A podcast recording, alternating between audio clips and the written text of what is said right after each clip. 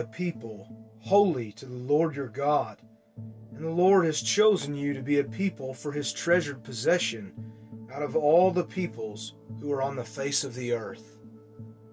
This study is entitled God's People. Who were they? What were they commanded? How does this apply to the church today? We welcome you each Lord's Day or to subscribe so that you may have these questions answered from the book of Deuteronomy.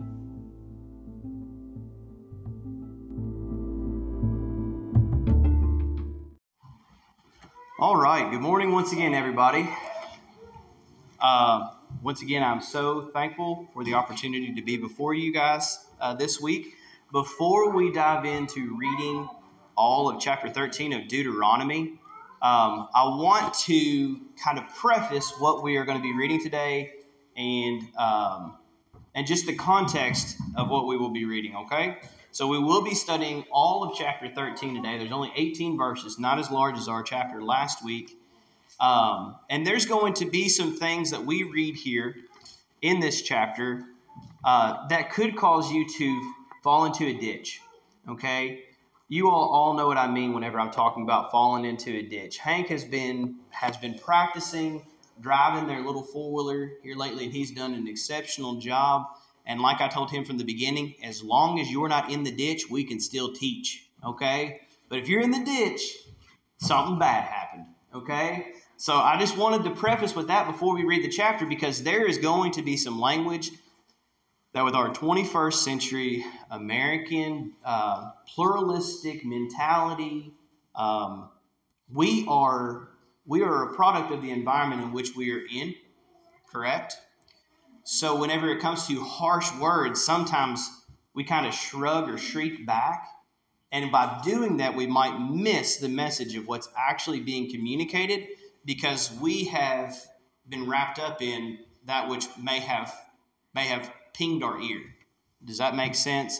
So we don't want to fall into a ditch and ignore what's being said.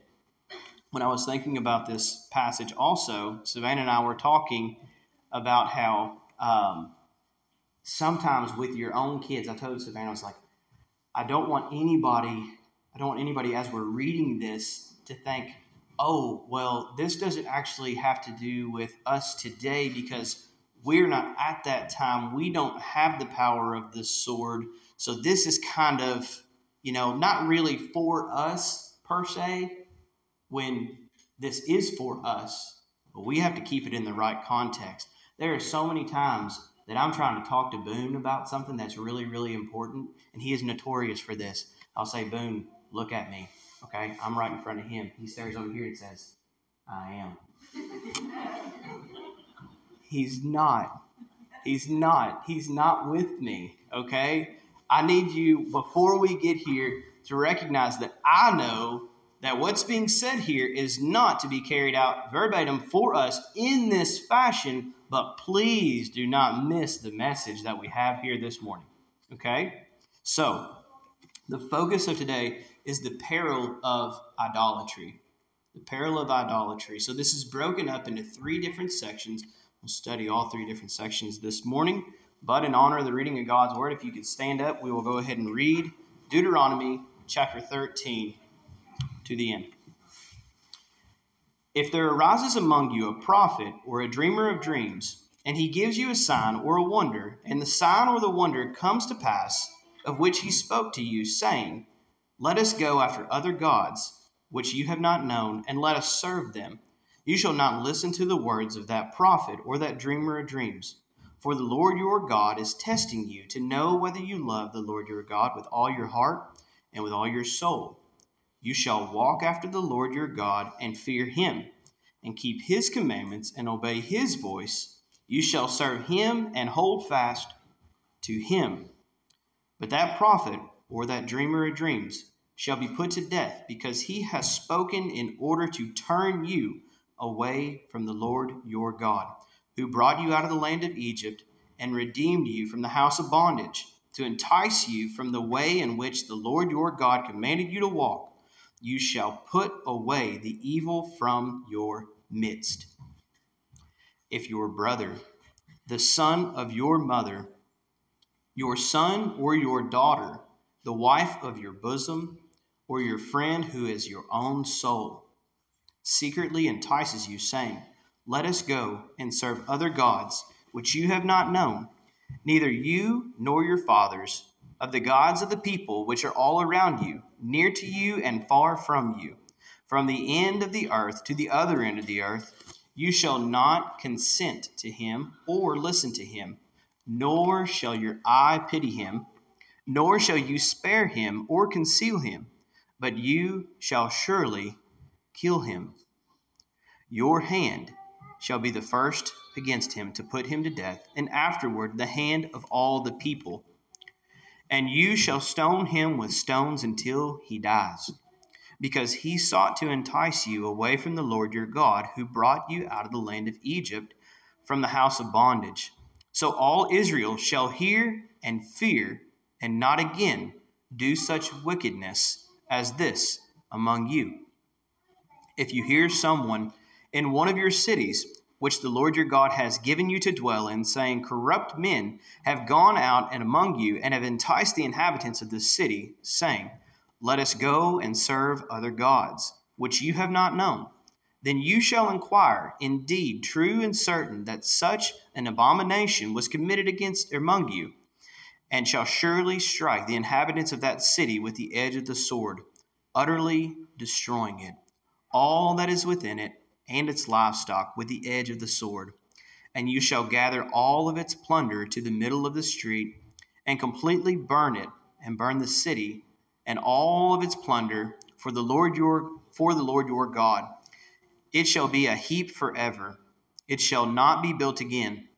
So none of the accursed things shall remain in your hand, that the Lord may turn from the fierceness of his anger and show you mercy have compassion on you and multiply you, just as he has swore to your fathers. Because you have listened to the voice of the Lord your God to keep all his commandments, which I command you today, to do what is right in the eyes of the Lord your God. Pray with me. Lord, I pray that you bless this time. I pray that your word be illuminated for us, that we may be able to love you more and serve you more. God, I pray that our hearts be open to your word to receive it well. Lord, I pray for uh, those in this room who may not already have a relationship with you, but to see that what may be offensive to us with the language here is nothing in comparison to the offense that was committed against you to begin with. Lord, I pray that we be conformed more and more daily to the image of your Son, Jesus Christ, who is our only hope and is our only way. He is the only mediator, and I pray that we see him through these scriptures today. Bless our time. Amen.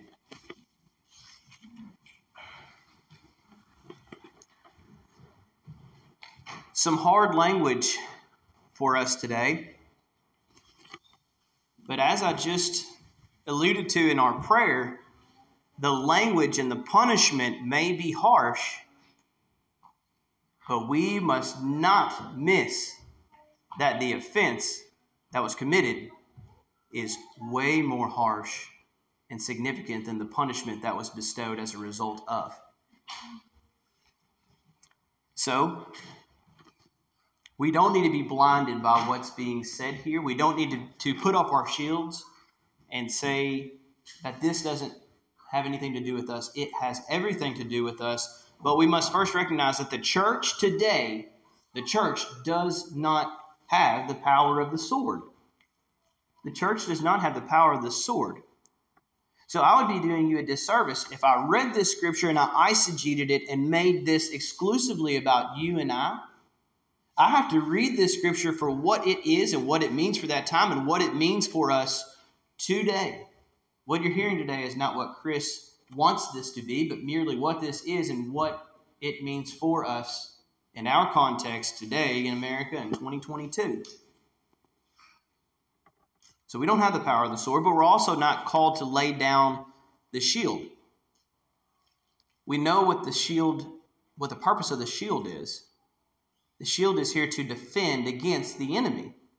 So though we may not wield the literal sword, we do have the sword of truth that helps us put on the full armor of God in preparation for these spiritual battles, which take place, as you see, in three different components that we'll cover in the church, in the family, and in the community, or the state, or the nation, or the city, whatever the context may be. We do not lay down the shield. To lay down your shield, if you know much, I, if you didn't know this about me, I'm a history teacher, which means I obviously love history. If you were to return for particular wars without your shield, coward was your new label. You maintain your shield, you keep your shield. Things had really gotten out of hand if you dropped the shield and ran. Okay? We don't need to assume that because obviously we do not have the sword, it's not our place, but we do have the shield, and we should shield ourselves, our families, our congregations to see his kingdom come.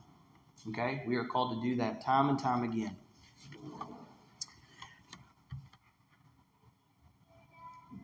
One thing that we must address before we get into uh, verses 1 through 5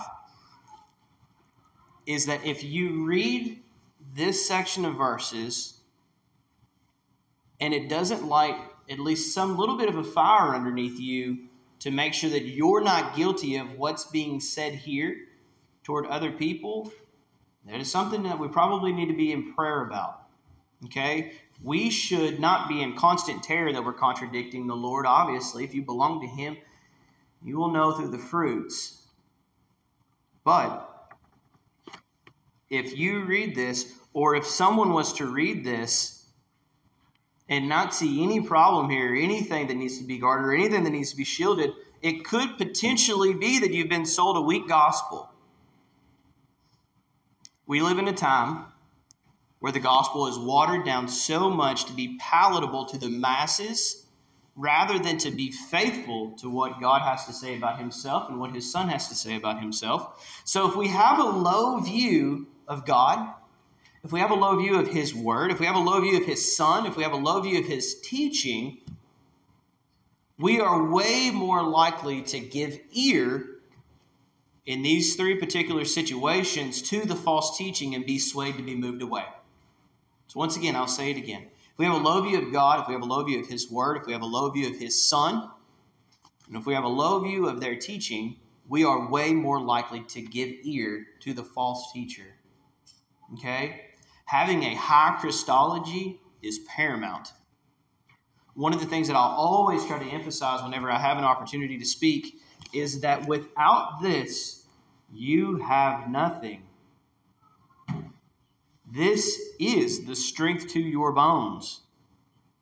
To be a follower of Christ and never open this, you are dying on the vine. And I will be the first to tell you that I had large seasons of life where I would open this out of obligation, but not out of further understanding. Opening this to jump through the hoop, to be quote unquote in compliance and in obedience, completely missing the fact that I was in a relationship, a marriage, a covenant with Christ where I get to read this it's not something that I do purely out of obligation.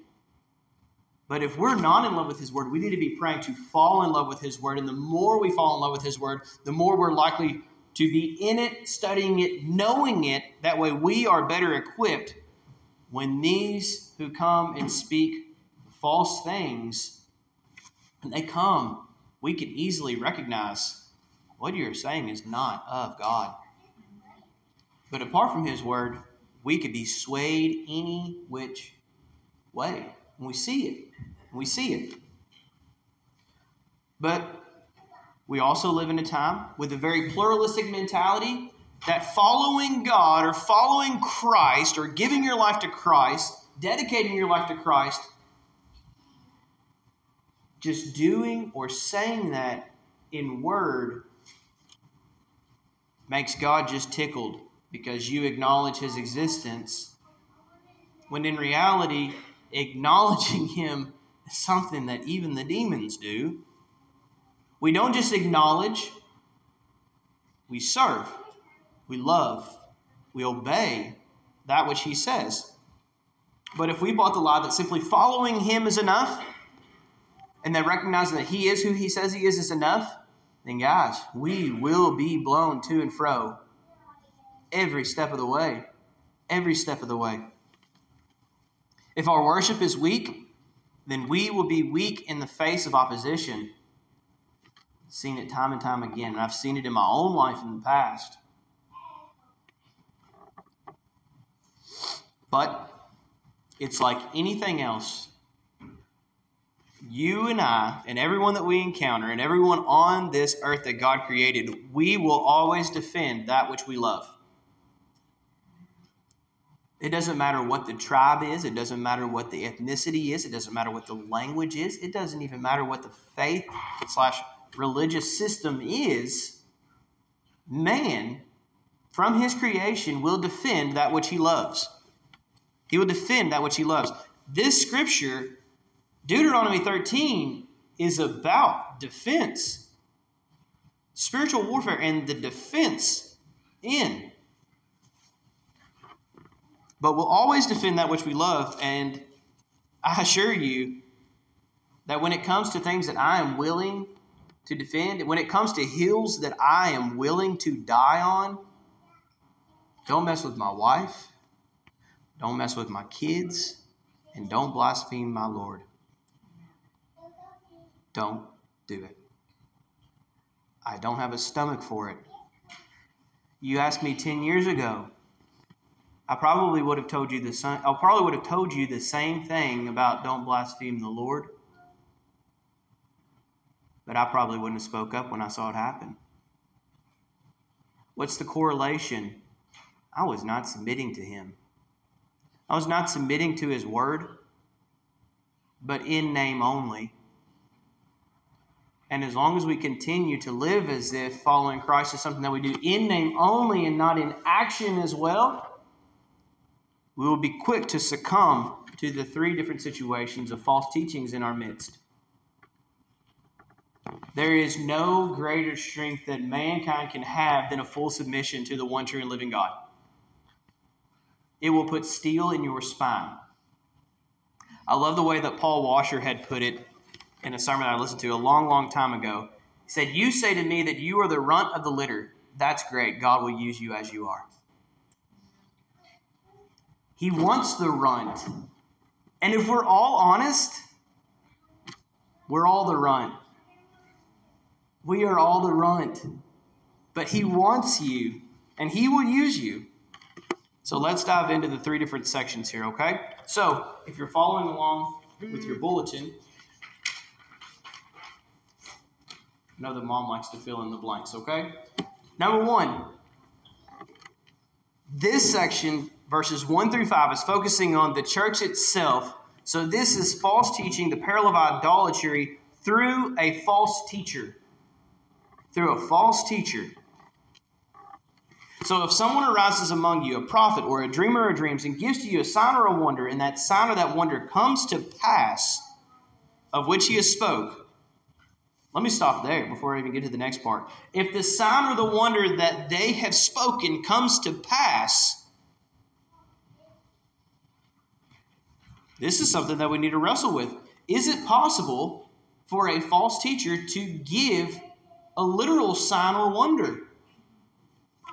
You read in verse 3, the answer is yes. Yep. Absolutely possible. So let's continue on. So this comes to pass. Let us go after other gods, which you have not known, and let us serve them. And then we hear, you shall not listen to the words of that prophet or that dreamer of dreams, for the Lord your God is using that sign, is using that wonder to test whether you love the Lord your God with all of your heart and with all of your soul. Yes, it is possible that the Lord could use their sign or their wonder as a means of refining as a means of sifting, as a means of purifying and seeing what is actually there. And what an awesome blessing and gift of grace that He has bestowed in His Word. I might do this to you. I might do this to you. He's not silent on it. He tells you if this happens, it's me testing. I am the one who granted that power to begin with, and I will be glorified through it. Either through your obedience or your disobedience, I will be glorified, and it will be revealed. And if you go and you are swayed, maybe it leads to a point of brokenness to where you run back to me in the end. Don't get hung up don't beat yourself up perpetually if you have been duped in the past. If you have been duped and you have repented, glory be to God.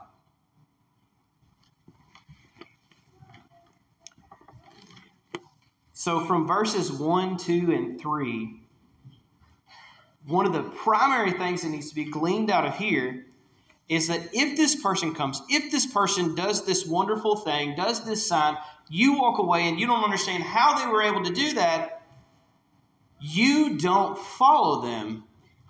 You don't follow any false teacher if the result of their teaching ever leads the individual away from the chief end of man.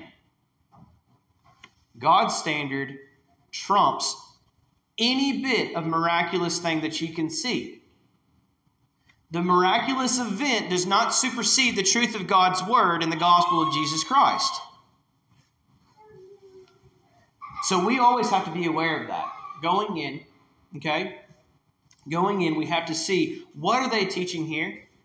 And is this pointing to Christ? Now, let me pause here just for a second, okay? Savannah taught me this this phrase, whatever you want to say. She's making a cringy face because she doesn't know where I'm going here. She's thinking, please use it correctly if you're saying it was me. So, Savannah had told me a while back about the term, I guess you could say, of linguistic theft.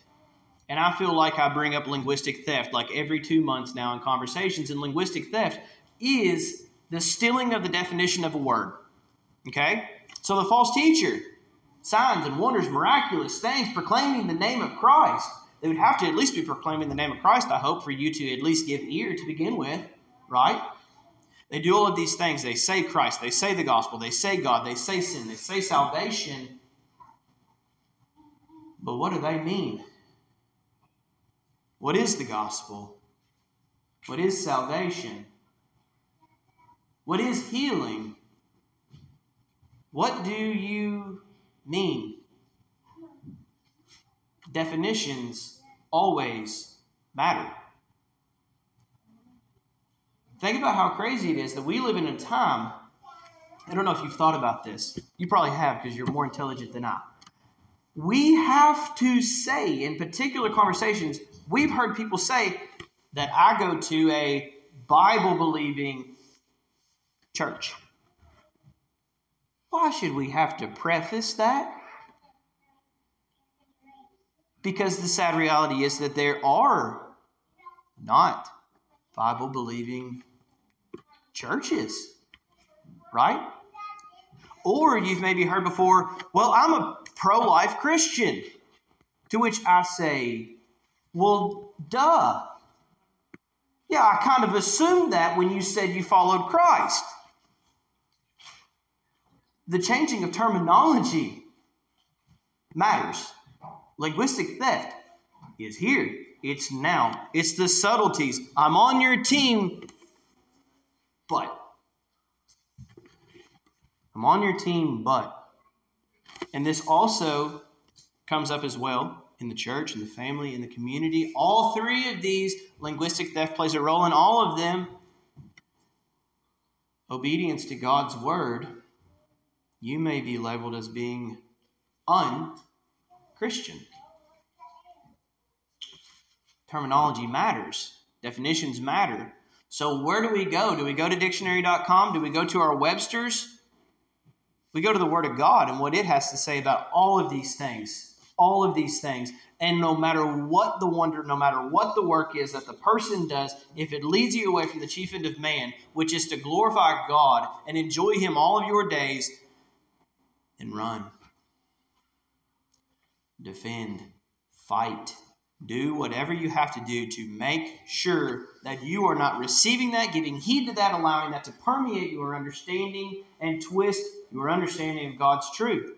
But once again, it all goes back to the beginning. If we don't know what this says, then we don't know whether or not we are being duped to begin with.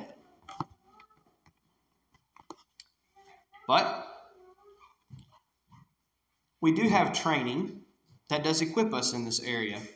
If you read in verse 4, it says, You shall walk after the Lord your God and fear him and keep his commandments and obey his voice, you shall serve him and hold fast to him. There's our antidote. How are we equipped? How can we defend? How can we be aware? We hold fast to him. We walk with the Lord, we obey his voice, we serve him, and we hold fast to him. One of my favorite worship songs, I guess you could say worship songs, is, is maybe, it, I guess it's a hymn. He will hold me fast. If you don't know that song, I highly recommend that you look up the song He Will Hold Me Fast. And when we realize, and those of us who do realize that our total dependence is upon Him, that we're walking in obedience to His voice, we are seeking to be in the streams of His grace, we don't have the stomach for the false teacher how can we give heed to another teaching when we've already fallen in love with the Father of truth? Our covenant is a marriage. Our covenant is a marriage. I'm committed to her. I'm committed to her so deeply, I, I, don't need anything else. Our commitment to Christ, our commitment to God so deeply permeating the decisions that we make on a daily basis when we rise up, when we lie down, and when we go along the way. And people see Christ in our action, and we're so enthralled with Him. Don't get me wrong, we will fall, we will stumble, we will ask for repentance. But we ask for repentance not out of obligation, but because of sorrow and grief and mourning for what we did to the one that we were committed to. We can't have a stomach for it. We can't tolerate it. So, verse 5 talks about the punishment of what is to be done. Now, we can't listen to that part and then shut down and say, well, but we're not going to do that, so this doesn't have anything to do with us. You're right. We're not going to put the false teacher to death. We're not going to, to, we don't have the authority to carry out what is being said here. But once again, it doesn't mean that we leave the door wide open. Okay? We don't leave the door wide open. Our punishment may differ, but if left unpunished, if we don't call out the false teacher, if we don't rebuke them publicly, then all we're doing is emboldening the other wolves. They see that you're not willing to put up a fight. Think of the false teachers of our day. They know the appetites of man, they know the desires of man, they know that which will sell, and unfortunately, the church has sat on their hands for so long that there are so many. And now we're getting to the point that it's so saturated that those who are the false teachers are now saying that the real followers of Jesus Christ, those, those are your wolves. We're the shepherds. We're the shepherds. And uh, the way that Matthew Henry put it is that by not rebuking, by not calling out, by not being even offended by the blaspheming of God's word, this teaching will spread like gangrene. It will spread like gangrene if you let it. And unfortunately, uh, we've seen this before, um, but we can't permit it. I'll end this section with a quote from Dietrich Bonhoeffer. Dietrich Bonhoeffer, oh man, I don't have time today, but Dietrich Bonhoeffer, if you've never studied him, I highly recommend that you do. But Bonhoeffer had said, uh, while he was living through persecution during World War II in Germany, he said, not to act in the face of evil, inactivity in the face of evil is itself evil. Not to act is to act. Not to speak is to speak. So our inactivity is a decision to take an action. We decided that it wasn't worth it. We decided that it wasn't worth it. And I hope that you see in this next section that when we determine that something isn't worth it, it begins to snowball over time. So that was focused on the church and the false prophet. Point two the family, and the blank there would be through a family member. Through a family member. This part is even more gut wrenching because it's talking about those who are the nearest and dearest to us, either by choice or by God's creative order, our friends or our family. If your brother or your son or your mother or you're the son of your daughter or your wife of your bosom or the friend who is as your own soul secretly entices you, saying, Let us go and serve other gods which you have not known, neither you nor your fathers of the God of the people which are all around you, near to you and far from you, from one end of the earth to the other end of the earth. You shall not consent to him or listen to him, nor shall your eye pity him, but you, nor shall you spare him or conceal him. This warning is here is because you and I both know that when it comes to capitulation, it is easiest to capitulate around those whom we love because we love them so much that we don't want to hurt them. We do not want to offend them. We do not want to displease them. We don't want awkwardness. We don't want discomfort. We don't want any of these things. But please understand that all of those things that I just named are all temporary. They hurt but they are temporary. All of that is temporary. We love our families. There's a term that I that I'd learned uh, from studying Paul's letters. The term is is splanchna. Okay, Yes, I'm talking about splanchna. All right. So your splanchna is the innermost part of you as a person. So we say that we love somebody with all of our heart, which is kind of a, a Greco-Roman type of terminology. But the splanchna is the innermost part of your being. Okay. Have you ever felt just just so attached to something or someone that you feel it in your stomach when something happens to them?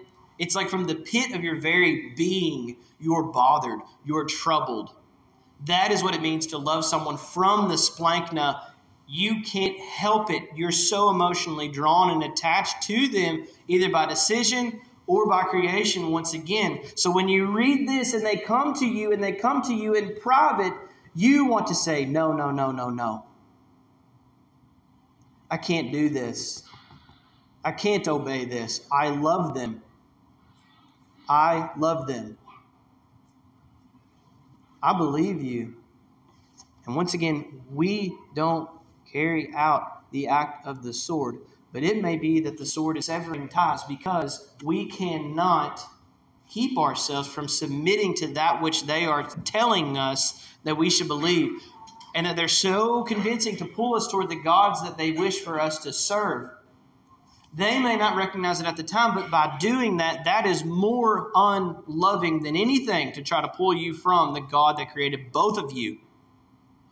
The fact that both of you are even catching air to talk in that conversation is by His grace and His grace alone. And to deny Him in those situations or to lay down and say, you know what, you're right. You're right. I will submit to that which you say because our relationship is worth more to me than the truth of God's word, when in reality, that relationship is temporary, but both of your souls are eternal.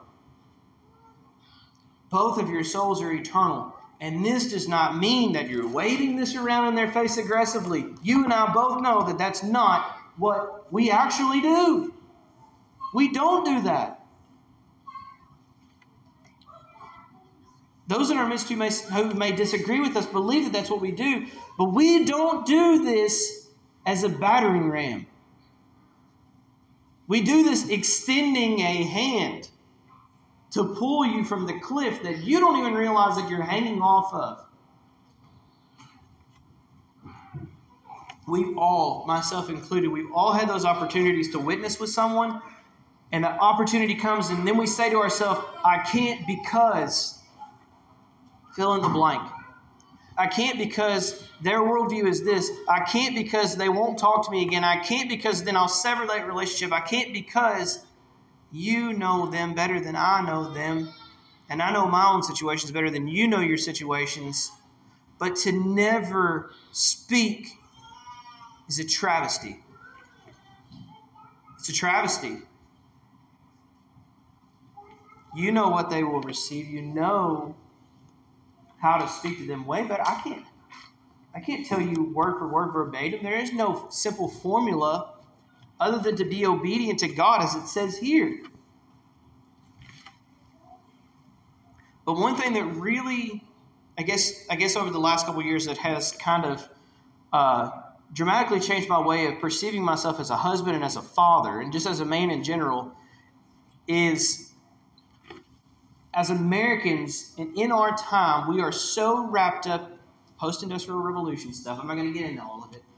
We're so wrapped up that we think weekend to weekend, a lot of people, okay? Our, our mindset of the future is the next season or the next holiday or the next weekend, okay?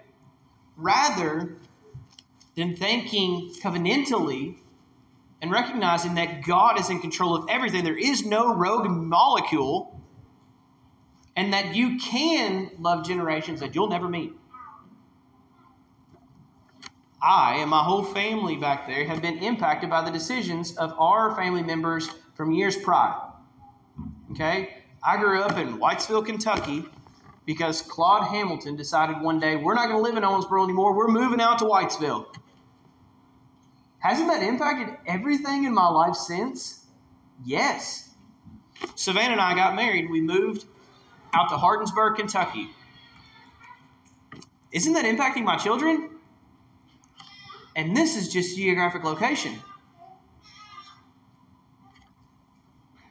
Think about how much larger it is to stand firm on the truth of God's word in your conversations your children, your offspring, your nieces, your nephews, your own spouse. Our children will worship that which we worship.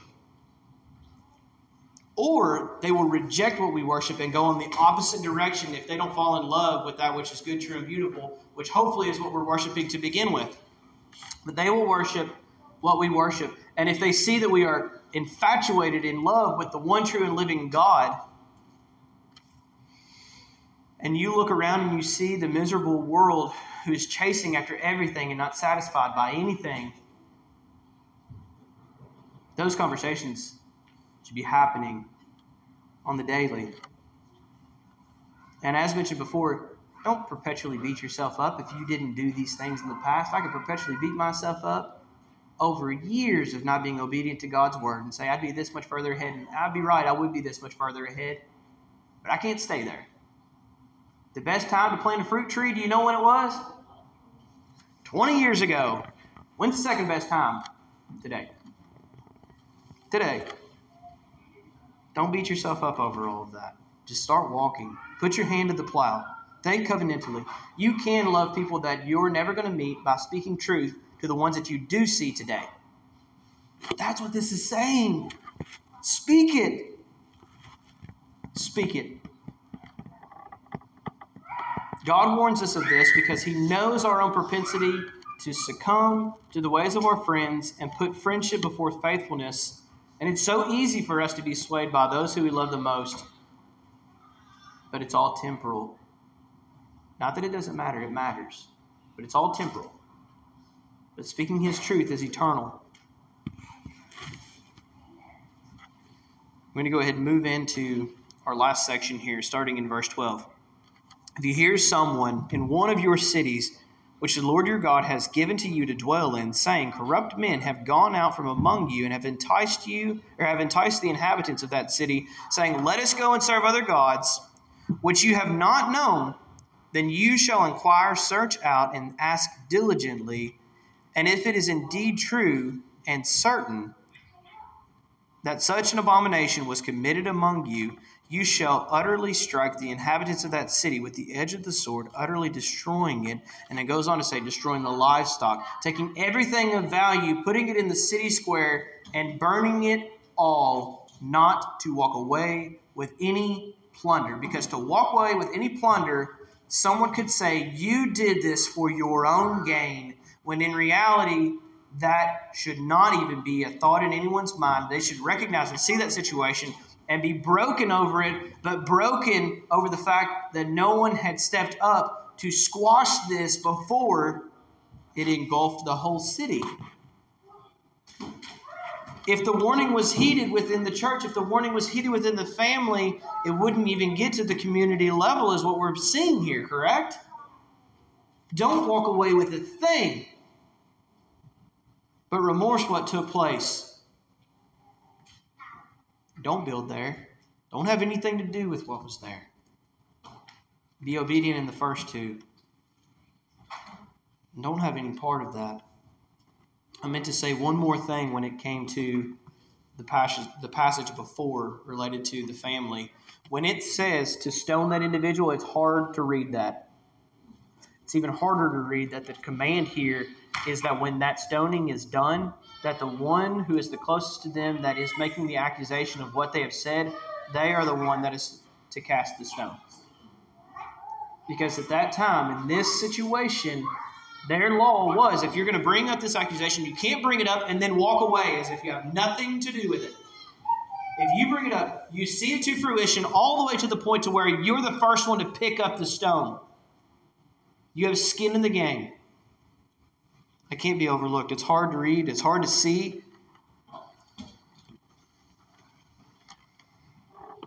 Anyways, going to point three, focusing on the community. This is idolatry through the neighbor, through the neighbor, through the community, through the city, through whatever you want to put in there. It is all the same context. I know that being 30 is not very old. I know that. But I like being 30 because then I'm not in my 20s anymore. This is all going to make sense here in just a minute. Okay? When you're 29, people still are like, oh, Chris, he's in his 20s. Yes.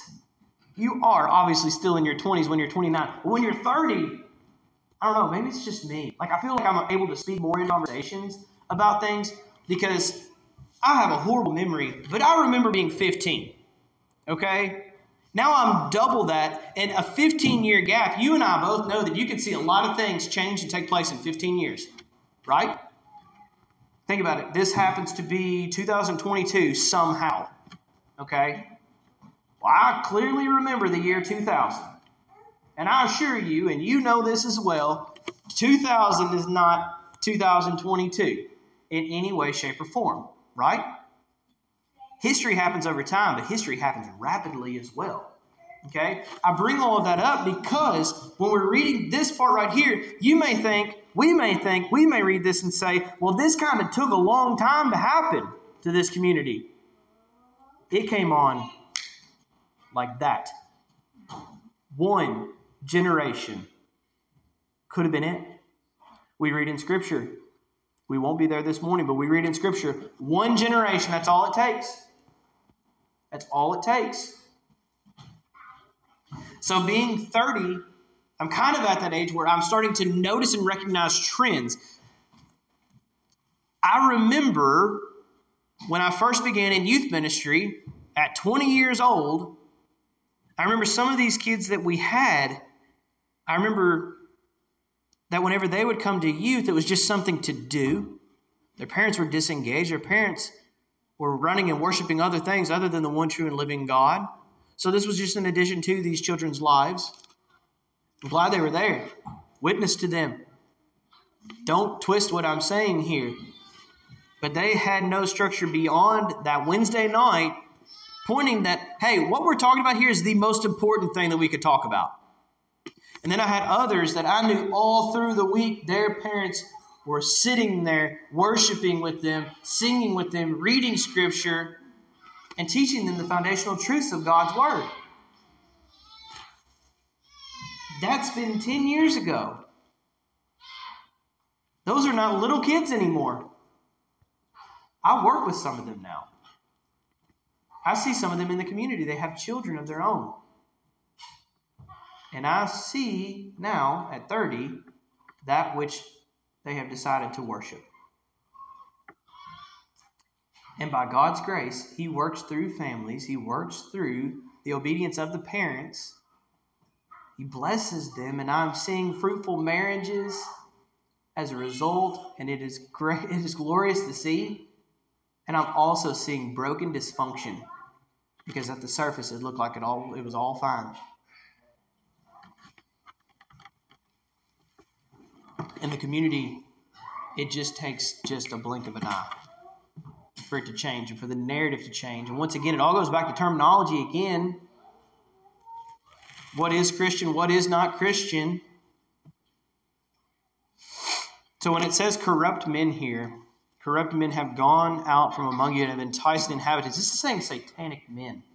This is saying thoroughly disturbed men have seduced you and have pulled you away from the one true and living God, and you didn't stop them. And you didn't stop them as you were commanded to do. But it is worth noting that if the city was to repent and they legitimately repented, restoration could take place.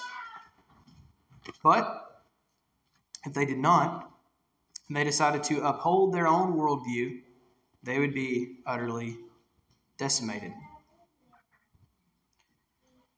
We are living in a time when rather than being asked to repent to the one true and living God, our culture would rather see us and desires for us and commands and demands for us to repent to them.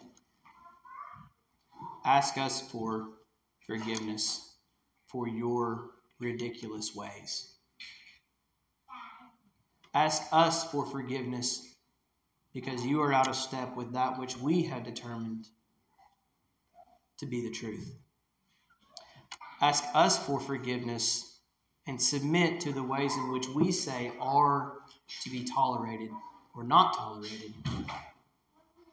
And I will say to you, whom will we bend the knee to? Whom will we bend the knee to? Whom will we submit to?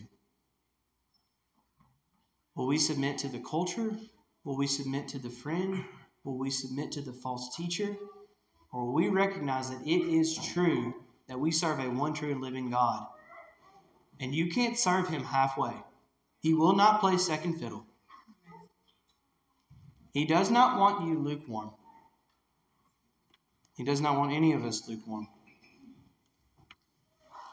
To do all of this here, to be able to obey this here, we have to recognize that we are not here as a people of all power and all authority. It's not like the false teacher may tell you.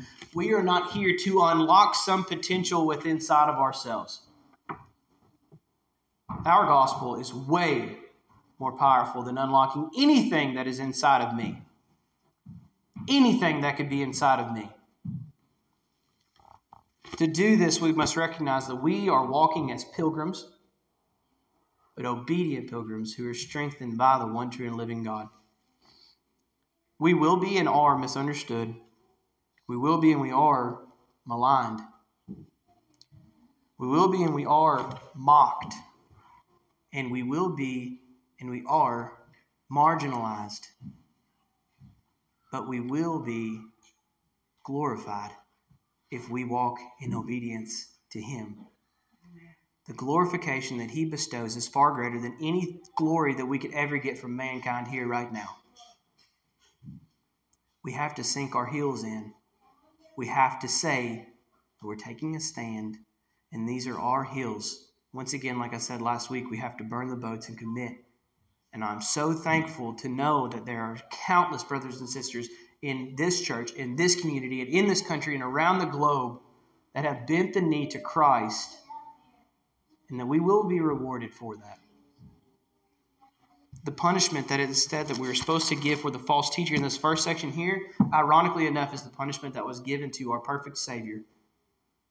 The punishment that, he, that, that they are supposed to give to the false teacher was given to the, the, the teacher of truth.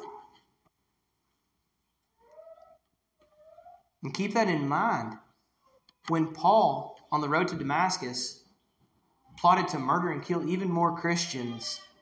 He believed wholeheartedly that he was in obedience here.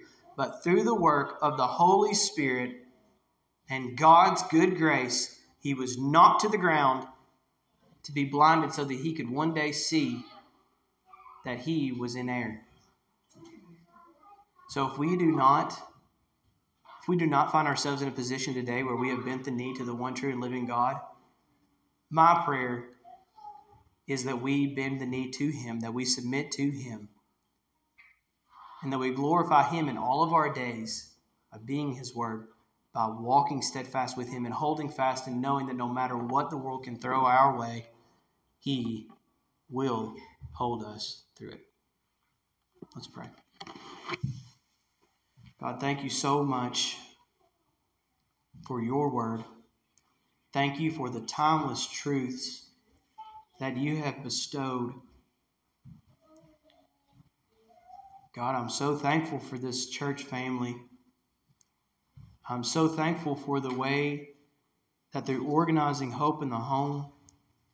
You have just opened my eyes to how many faithful brothers and sisters there are around us. There are so there are more of us than, than we may realize at times because it seems like we're alone, but we are never alone.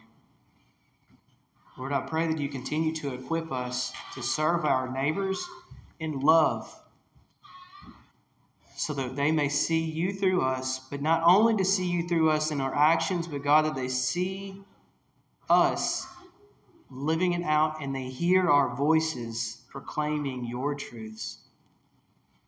Lord, I pray that in the times when we err, in the times when we blaspheme you unbeknowingly, that we repent of it, that we openly repent. God, I pray that when we sin against our families, against our co workers, against anyone that we encounter, Lord, give us the boldness to ask for forgiveness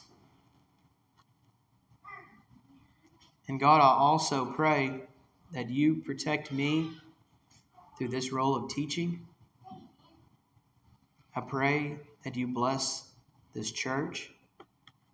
And Lord, we pray that your name be proclaimed through all of the nations, and we be faithful in the small things because we know that you achieve great things when we do.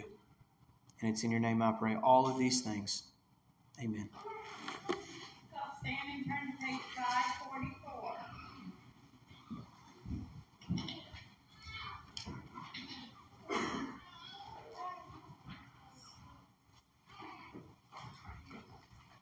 Thank